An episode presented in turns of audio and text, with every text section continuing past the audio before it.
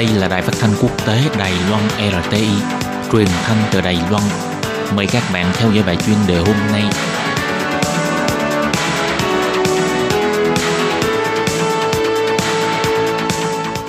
Thúy Anh xin kính chào quý vị và các bạn. Chào mừng các bạn cùng đến với bài chuyên đề ngày hôm nay. Chuyên đề hôm nay có chủ đề là Trung Quốc tránh được điều tra của Tòa án Hình sự Quốc tế về vấn đề Tân Cương, nhưng áp lực quốc tế thì vẫn tăng cao. Và sau đây mời các bạn cùng lắng nghe nội dung chi tiết của bài chuyên đề ngày hôm nay. Ngày 14 tháng 12 vừa qua, Tòa án Hình sự Quốc tế ICC tuyên bố sẽ không tiến hành điều tra Trung Quốc về vấn đề xâm hại nhân quyền người Duy Ngô Nhĩ ở Tân Cương, theo như đơn tố cáo của nhóm người Duy Ngô Nhĩ tại hải ngoại. Có vẻ như đây là một thắng lợi về phía Trung Quốc. Tuy nhiên cũng có phân tích cho rằng đây chỉ là mang tính chất tạm thời. Tình thế này ngược lại còn cho thấy những hành động bắt giữ tập thể, cưỡng bức lao động, xâm phạm nhân quyền đối với người Duy Ngô Nhĩ của Trung Quốc đang không ngừng được quốc tế quan tâm và gây áp lực.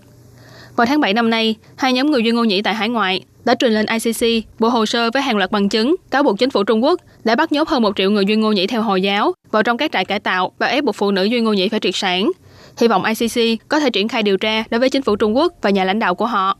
Ngày 14 tháng 12, văn phòng công tố Fato Besoda của ICC đã đưa ra báo cáo cho biết những hành vi bị tố cáo này đều do công dân Trung Quốc thực hiện trên phạm vi lãnh thổ của Trung Quốc, nhưng Trung Quốc lại không phải là một nước nằm trong quy chế Rome, vì thế dường như không phù hợp với điều kiện tiên quyết để thực hiện quyền tài phán theo lãnh thổ của Tòa án Hình sự Quốc tế. Đoàn thể người Duyên Ngô Nhĩ này còn yêu cầu ICC triển khai điều tra đối với Tajikistan và Campuchia về việc bắt ép người Duyên Ngô Nhĩ trở về Trung Quốc. Nhưng Besoda cũng bày tỏ là chứng cứ không đủ, hiện tại không có cơ sở để tiến hành điều tra việc này. Quyết định này đã khiến cho những người ủng hộ cho người Duyên Ngô Nhĩ cảm thấy thất vọng. Tuy nhiên, chủ nhiệm chuyên phụ trách vấn đề Trung Quốc của tổ chức quan sát nhân quyền Human Rights Watch là bà Sophie Richardson đã nói với New York Times rằng quyết định này của ICC không phải là phán quyết về việc có tồn tại hành vi xâm phạm nhân quyền hay không. Sự thật là, chính phủ Trung Quốc đã có hành vi xâm phạm nhân quyền nghiêm trọng, quy mô lớn tại Tân Cương. Những người có trách nhiệm liên quan đều nên bị truy cứu trách nhiệm. Nhà sản xuất lâu năm của đài NCC Mỹ là James Griffin phân tích, văn phòng công tố Besoda thực ra là đang giữ một thái độ mở đối với vụ án này. Cũng tức là, nếu như có thể cung cấp thêm nhiều chứng cứ, Tòa án Hình sự Quốc tế vẫn có thể mở hồ sơ điều tra. Đại diện cho hai đoàn thể người Duyên Ngô Nhĩ gửi đơn tố cáo lên ICC là luật sư Rodney Dixon đã trả lời trên tờ Guardian rằng trong vài tháng sắp tới, đội ngũ của ông sẽ cung cấp thêm những chứng cứ có mức độ liên quan cao. Ông nói, chúng tôi đang hợp tác với văn phòng công tố của ICC, tiếp tục xúc tiến trình tự này, hy vọng có thể khởi động điều tra toàn diện đối với Trung Quốc. Ông Griffin chỉ ra, mặc dù quyết định của Ben Soda dường như đã giúp cho Trung Quốc giành được chiến thắng, nhưng cũng đã cho thấy được áp lực quốc tế ngày một gia tăng trong việc yêu cầu Trung Quốc chịu trách nhiệm đối với những việc liên quan đến Tân Cương và quyền tự quyết của người Duy Ngô Nhĩ. Chính phủ của ông Donald Trump cũng từng nhiều lần mở phiên điều trần về vấn đề Tân Cương, đồng thời đưa ra chế tài đối với nhiều quan chức của Trung Quốc có liên quan đến chính sách Tân Cương. Hồi tháng 8, ông Joe Biden cũng từng bày tỏ lên án đối với những hành động trấn áp tàn nhẫn của Trung Quốc đối với Tân Cương và các nhóm người thiểu số khác và cho rằng những hành động đó là tương đương với diệt chủng. Lãnh đạo của Pháp, Đức, Nghị viện châu Âu và Ủy hội châu Âu cũng đã công khai kêu gọi bảo vệ nhóm thiểu số ở Tân Cương, triển khai điều tra quốc tế, đồng thời cân nhắc đưa ra chế tài đối với quan chức của Trung Quốc. Liên minh Nghị viện xuyên quốc gia về chính sách đối với Trung Quốc do rất nhiều nghị sĩ của châu Âu, Bắc Mỹ, châu Phi và khu vực châu Á Thái Bình Dương thành lập cũng đã lên tiếng kêu gọi cần phải có hành động quốc tế trong vấn đề Tân Cương, yêu cầu Liên Hiệp Quốc phải triển khai điều tra.